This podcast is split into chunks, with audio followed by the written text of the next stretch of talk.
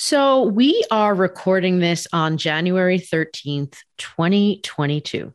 And this morning, the Freedom to Vote Act and the John Lewis Voting Rights Act passed the House, and they are now in the Senate, where basically they're not expected to pass. Senate Democrats are trying to push voting rights legislation forward, but are facing obstacles as key moderates, the Senators Joe Manchin and Kyrsten Sinema, reiterate they are not supporting a change to filibuster rules to advance the bills. We had a different episode planned for this week, but in light of the fight that is going down in the Senate right now, and given that the landscape may be different when this is released next week, we thought we needed to re release this episode on the filibuster with a special introduction as to why we should all care about these two bills and to say that you really need to take action right now by calling your senators to act on the filibuster. And an asterisk here, because if you're part of the Trump backed forces of authoritarianism, you probably don't care. But if you truly want America to be a democracy in its current state, and if you love parts of the Constitution, as our very own Misasha does, you should probably be all about this too. Most importantly, you should be really loudly, vocally supporting both bills. And I would like to asterisk this because I think that people like to pick and choose from our Constitution. But the thing about democracy and Constitution and by the people, for the people, and all of that is like if you really do believe that and you are 100% backing certain parts of this Constitution, you should absolutely be all in on democracy as well. Love it. Now, the problem with bills like these is that, much like a theory like critical race theory, people make judgments, these snap judgments about what they think are in the bills rather than actually sitting down and reading them. And as a great email from our favorite Heather Cox Richardson pointed out, it's worth reading what's actually in the bills because, to my mind, it is bananas that they are in any way controversial. And that's a direct quote from her email. So, Misasha, do you want to tell us what these bills are all about and what's in them? Yeah, and we pulled this directly from Heather Cox Richardson's letters from an American emails, which, by the way, if you're not subscribing to those, you should absolutely subscribe to those. You get it in your email inbox every day. But here are these two bills explained. So, first, the Freedom to Vote Act is a trimmed version of the For the People Act the House passed at the beginning of this congressional session. And so you might remember that For the People Act, but this is the sort of condensed version of it called the Freedom to Vote Act. It establishes a baseline for access to the ballot across all states. That baseline includes at least two weeks of early voting for any town of more than 3,000 people, including on nights and weekends, if you remember, this is a big issue in certain states, for at least 10 hours a day. It permits people to vote by mail or to drop their ballots into either a polling place or a drop box and guarantees those votes will be counted so long as they are postmarked on or before Election Day and arrive at the polling place within a week. It also makes Election Day a holiday. It provides uniform standards for voter IDs in states that require them. And Sarah, as I'm reading this, does any of this sound unreasonable? No. In fact, having lived in states where um, dropping your ballot in the ballot box ahead of time has been standard for years and years and years and years and years, I do not even understand why this has been an issue. Right? Okay, so that's not it though. The Freedom to Vote Act cracks down on voter suppression, which I feel like we should all agree is not a good thing. It makes a, it a federal crime to lie to voters in order to deter them from voting. For example, distributing official looking flyers with the wrong dates for an election or locations of a polling place, for example. And it increases the penalties for voter intimidation, both of which sound like no brainers. It restores federal voting rights for people who have served time in jail, creating a uniform system out of the current patchwork one. As we've discussed on this podcast, when you've been convicted of a felony in the past, like it is unequal in states as to whether or not your voting rights are restored. It also requires states to guarantee, and I love this one, that no one has to wait more than 30 minutes to vote. Oh my gosh, all those lines are springing to mind. Do you remember those images of people waiting in line for hours and hours and hours? Yes, this would be amazing. Mm-hmm. So, using measures Notably, already in place in a number of states, the Freedom to Vote Act provides uniform voter registration rules. It establishes automatic voter registration at state departments of motor vehicles, permits same day voter registration, which I can tell you, having run election protection hotlines, this is a huge issue and not consistent among the states, allows online voter registration, and protects voters from the purges that have plagued voting registrations for decades now, requiring that voters be notified if they are dropped from the rolls and given information on how to get back to them. Also, sounds really logical, making it easy to access the ability to vote, right? The Freedom to Vote Act bans partisan gerrymandering. Also sounds good. The Freedom to Vote Act requires any entity that spends more than $10,000 in an election to disclose all its major donors. And in doing so, it really is going to clean up the dark money in politics. It requires all advertisements to identify who is paying for them. It makes it harder for political action committees or PACs to coordinate with candidates and it beefs up the power of the Federal Election Commission that ensures candidates run their campaigns legally. Imagine that. Right? I think that we have had so much discussion about dark money and who's funding what and from where that to put this all out there is amazing because we regulate this in advertising like the Federal Trade Commission does. It seems like we should be able to do the same thing through the Federal Election Commission. The Freedom to Vote Act also addresses the laws Republican dominated states have passed in the last year to guarantee that Republicans win future elections. It protects local election officials from intimidation and firing for partisan purposes. It protects uh, it expands penalties for tampering with ballots after an election as actually happened in Maricopa County, Arizona, where the cyber ninjas investigating the results did not use standard protection for them. Do you remember the cyber ninjas? I feel like we discussed them here too. And have been unable to produce documents for a Freedom of Information lawsuit, which is basically when you're able to request information from the government under this Freedom of Information request, leading to fines of $50,000 a day and the company's dissolution. So, meaning if you're going to do the job, do it right. Right. If someone does tamper with the results or refuses to certify them, voters can sue. And this is where I think the private right to sue is actually a really great thing here, because that's an accountability check that we actually do need. The act also prevents attempts to overturn elections by requiring audits after elections. And notably, making sure those audits have clearly defined rules and procedures.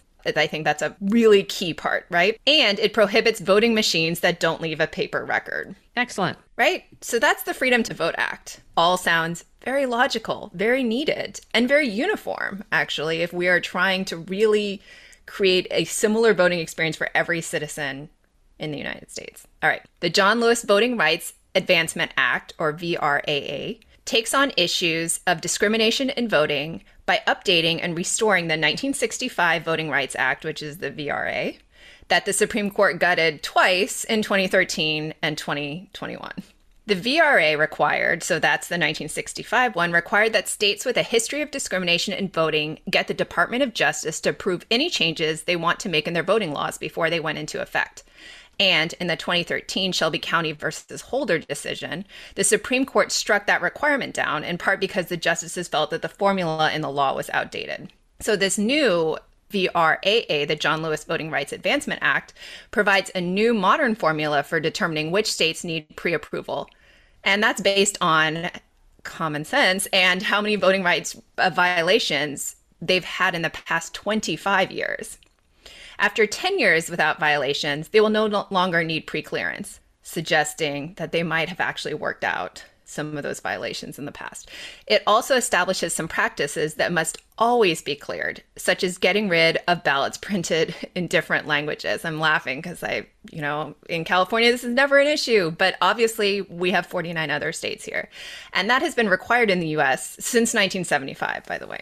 The VRAA also restores the ability of voters to sue if their rights are violated, something the 2021 Brnovich versus the Democratic National Committee decision makes difficult. And we had talked about that on the podcast as well. And again, that private right of action is really, really important in this instance. The VRAA directly addresses the ability of Indigenous Americans who face unique voting problems to vote. It requires at least one polling place, one, on tribal lands, for example, and requires states to accept tribal or federal IDs. Yes. Right? That's it. Those two bills, that's what they say.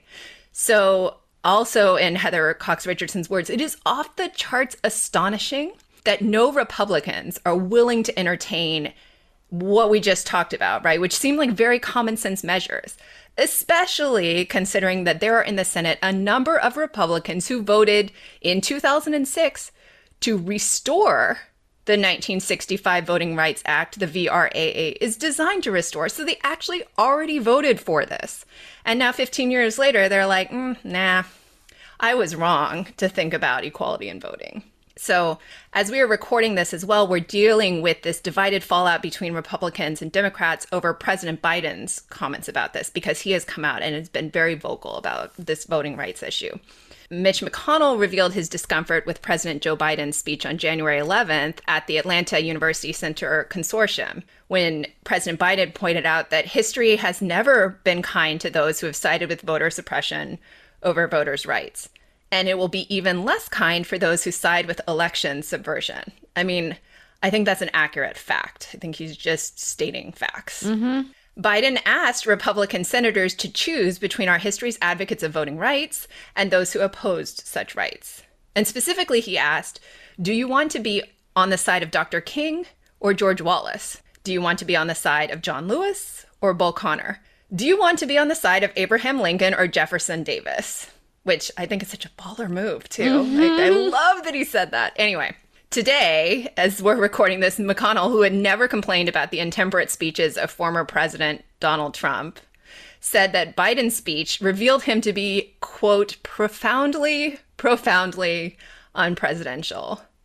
And after my eyes like rolled back in my head, I have to say, since if he wasn't saying that every time Trump gave a speech, which clearly he never said that, then I think we can like asterisk that opinion right there. All right. But anyway, the voting rights measures that we've been talking about, those two bills, appear to have the support of the Senate Democrats. But because of the Senate filibuster, which makes it possible for senators to block any measure unless a supermajority of 60 senators are willing to vote for it, voting rights cannot pass unless Democrats are able to or and willing to find out a way to bypass the filibuster. And as we mentioned at the start, as Sarah, as you mentioned, there are two Democratic senators who are currently unwilling to do that. And this is a huge problem. Because again, we need a supermajority of 60 senators. On January 12th, Senate Majority Leader Senator Chuck Schumer announced that he would bring voting rights legislation to the Senate floor for debate, which Republicans have, you know, outwardly rejected by avoiding a Republican filibuster through a complicated workaround. And I hope you're ready for this because it requires a little bit of mental gymnastics. So while when the House and Senate disagree on a bill, which is pretty much always, they send it back and forth with revisions until they reach a final version. And according to Democracy Docket, after it has gone back and forth three times, a motion to proceed on it cannot be filibustered. So Democrats in the House are going to take a bill that has already hit that three trip mark and substitute for that bill the Freedom to Vote Act and the John Lewis Voting Rights Advancement Act. They'll pass the combined bill and send it to the Senate where debate over it cannot be filibustered. And then that's going to force Republican senators to explain to the people exactly why they oppose stuff that just seems to be common sense. And will we, as the people, hold them accountable for that? This is up to us, folks. And so this episode goes into the filibuster, which is another one of those words we really need to comprehensively understand and place in context if we understand why it's so damaging to the democracy that we're looking for. But a lot like everything else the past few years, nothing is guaranteed with regards to these bills, the filibuster, the midterms, which in Misasha's Twitter dive yesterday, she discovered are now less than 300 days away and so much more. I learned a lot on Twitter, I have to say. In 10 minutes, you know, you can learn a lot. It's amazing what we do sometimes. So here's the bottom line. Okay. If you want to preserve democracy, call your senators. You must do something. We, the people, must do something. And so you can call the US Capitol switchboard and ask for the senator from your state at this number so if you're not driving, write it down 202 224 3121. To read it again, it's 202 224 3121 and urge them to pass these bills. Share what's in them, actually, what is in them. with the people in your circles and ask them to do the same thing. Have them make phone calls because we are yet again at one of these crossroads in history. And the path that has been set in motion already is one of authoritarianism. Okay. Let's be clear. For those of us who love democracy, it is time to stand up and make our voices heard. Welcome to the Dear White Women podcast, the show that helps white women use their privilege to uproot systemic racism and hopefully preserve democracy. We're your biracial hosts, Sarah and Misasha. From our favorite Heather Richardson Cox's email newsletter on March 28th, 2021. The Civil War began the process of linking the political power of people of color to a redistribution of wealth, which means wealth that wasn't just centralized in the hands of white people. And this rhetoric has haunted us ever since. When Ronald Reagan talked about the welfare queen, or a Black woman who stole tax dollars through social services fraud, when Tea Partiers called our first Black president a socialist, when Trump voters claimed to be reacting to economic anxiety, they were calling on a long history. Today, Republicans talk about election integrity, but their end game is the same as that of the former Confederates after the war to keep Black and Brown Americans away from the polls to make sure the government does not spend tax dollars on public services. One of the key tools in making this happen is the filibuster. And if you want to know why, you have to know the history of this political tool first. And you know, we love that history, that is.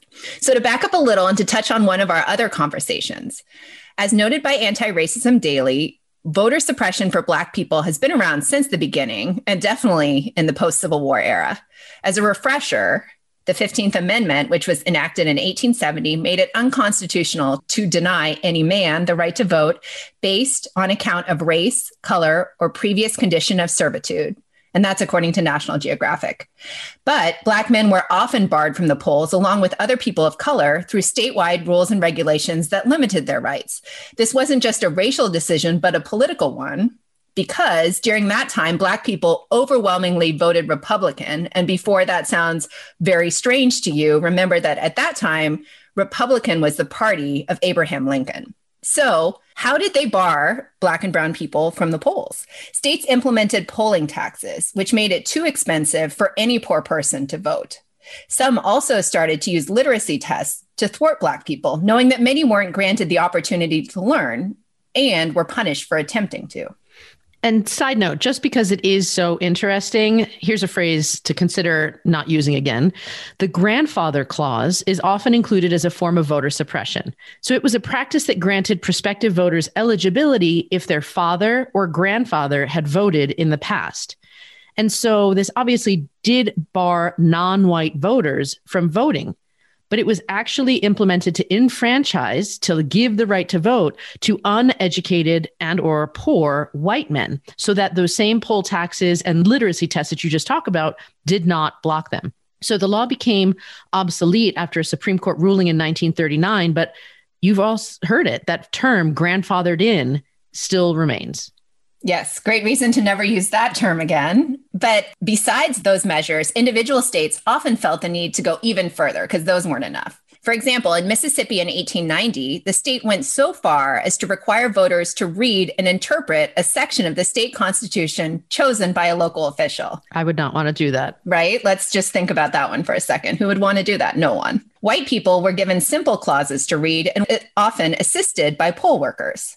In contrast, Black people were given the most incomprehensible clauses that even the most well read political figure may not have understood. Notably, these were measures that individual states put in place to suppress individual voters because they were worried about Black voters supporting the Republican Party. Again, remember, that's the party of Lincoln. But white supremacy also found another way to subvert the vote of Black individuals, or more largely, any progressive agenda. That's the filibuster. And perhaps the easiest way to talk about the filibuster is through a quick fire, like rapid Q&A session, like the week did in its piece about the filibuster way back in 2007. So let's start with some basics. So, question is what is a filibuster? It's a procedural maneuver by a senator or even a group of senators to block the party in power from getting its way. In order to launch a filibuster, a senator simply asks to be recognized by the presiding officer and then launches into a speech denouncing the offending legislation. And they keep talking and talking and talking about anything and everything. And it's a verbal barrage, which is purposely designed to temporarily paralyze Senate business and prevent the disputed matter from being put to a vote. All right, next. And this is my favorite. Was the filibuster in the Constitution? And the answer is no. Filibusters were created by a quirk in Senate rules. When Congress first took office in 1789, both the House and Senate allowed any speech or debate to be cut off by a simple majority vote. The House still retains that rule. But in 1806, Vice President Aaron Burr and yes, if you've seen Hamilton, you know who this dude is, persuaded senators that limiting debate was against the spirit of the Senate, which he argued was more prestigious than the House and needed different rules. So you got to love that one already. The rule in the Senate was dropped. It took some years, though, before senators realized that boring people to the point of tears could actually be used as a political weapon. And there's one really important point to note here. There's a specific reason why the filibuster was never in the Constitution. And I'm just starring this for everyone who theorizes about what the founders' true intent was in drafting the Constitution, because you need to be listening right now. The founding fathers were well aware of the dangers of minority rule and purposely designed the Senate to be majoritarian, which means, in other words, they envisioned the need for only a simple majority to conduct Senate business. As Rob Goodman and Jimmy Soni wrote in The Atlantic in 2011, there's a reason, after all, that there's no filibuster written into the Constitution. Our founders were deeply read in classical history, and they had good reason to fear the consequences of a legislature addicted to minority rule. As Alexander Hamilton wrote in The Federalist, number 22, if a pertinacious minority can control the opinion of the majority, the government situation must always savor a weakness, sometimes border upon anarchy. So, in other words, minority rule, not good for anyone. And that's what the filibuster is doing. So, who filibustered first? A little bit more history here. Some historians believe that it was John Randolph of Virginia who, in 1825, stood and refused to yield the Senate floor during a debate on a bill that he said favored the industrial North. In 1841, Democrats refused to yield the floor for three weeks to keep the Whigs, who had just become the majority, from firing Democrats on the federal payroll. After that, outnumbered senators realized that the rules on debate could be used to their advantage, and the tactic was used pretty regularly in the 1840s, though it still had no name. Then, a Washington person whose name is lost to history solved that problem after reading newspaper accounts of Caribbean pirates called filibusteros. The Spanish term was a corruption of the Dutch words for free and booty. These particular bandits specialized in kidnapping people and holding them for ransom. Soon, the Senate's legislative kidnappings were being called filibusters, and the name stuck. All right. So, how has the filibuster been used? And the answer is at times shamelessly. Under Senate rules, senators can talk about anything when they have the floor, not just the matter at hand, as Sarah, you mentioned earlier. When Huey Long of Louisiana spoke for 15 hours and 30 minutes against New Deal legislation in 1935. I mean, that's longer than my kids can even talk. Right. I know. I've got one who could probably do this, but unclear.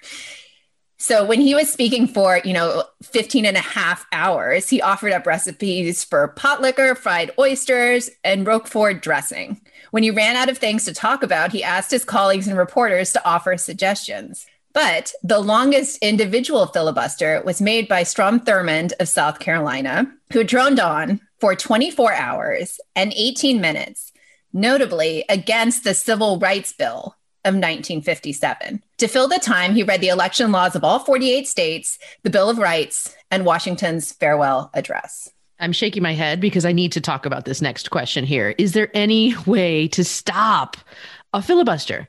There is now, but it requires a lot of senators' support. So during the 19th century, there was no mechanism for forcing a senator to sit down and shut up, basically. The rules were amended in 1917 after isolationist senators filibustered to block President Woodrow Wilson from arming merchant ships during World War I. And this is what happened. A little group of willful men, an outraged Wilson thundered, representing no opinion but their own, have rendered the great government of the United States helpless and contemptible. So, chastened, the Senate passed Rule 22, which said that a two thirds majority of those present so like a supermajority, you've heard that phrase in the media lately, could end a filibuster. It's a procedure called cloture. The two thirds rule was subsequently changed to three fifths, which is now 60 votes in 1975. Republicans were happy with that arrangement until President Bush's first term, when outnumbered Democrats resorted to filibusters to block 10 of Bush's nominees to federal judgeships. All right. So, last question Has the filibuster and has it ever been stopped, you know, before? So, the answer is rarely, but yes. So, let's talk about the use of the filibuster briefly in more recent times. In 1968, for example, conservative Republicans successfully filibustered Lyndon Johnson's nomination of Supreme Court Associate Justice Abe Fortas to be Chief Justice. During Bill Clinton's presidency, Republicans were able to bury about 40 of his federal judicial appointments without using the filibuster. They simply refused to schedule hearings on them. Does that sound familiar? It should. Well, it also sounds so juvenile. Right. It sounds like stuff my kids would pull. I'm sorry to bring kids up, but it feels like I don't want to do this, right? It totally does. And as we noted during Bush's first term, Democrats got even by filibustering the most conservative of his judicial appointments. And P.S., that didn't go over well, even though over 200 judicial appointments under Bush got through anyway. As the root notes, and we agree, let's be clear the filibuster means nothing. It does not ensure a bipartisan consensus, nor does it protect the minority party. The 60 vote threshold to close debate has been repeatedly modified or wholly abolished whenever the majority party deems it necessary. When Republicans obstructed Obama's federal court picks, Democrats eliminated the filibuster requirement for federal judicial nominees. Republicans used the filibuster to conform or eliminate the filibuster requirement actually to conform Neil Gorsuch to the Supreme Court. For most of its history, the procedural rule required debate stalling senators to talk the entire time until it didn't. At one time, the House of Representatives also had a filibuster rule until it didn't. And the answer? Because it's stupid. And yes, it is a tool of white supremacy. Barack Obama called the filibuster, quote, another Jim Crow relic. And this is really important. That's because for 99 years, every single anti lynching bill presented in the Senate has been filibustered, including Rand Paul blocking the Emmett Till Anti Lynching Act on the day of George Floyd's funeral. As we noted earlier, Strom Thurmond held the longest one man filibuster in U.S. history to stall the Civil Rights Act of 1957. Southern Democrats hold the record for the longest party filibuster to block the Civil Rights Act of 1964.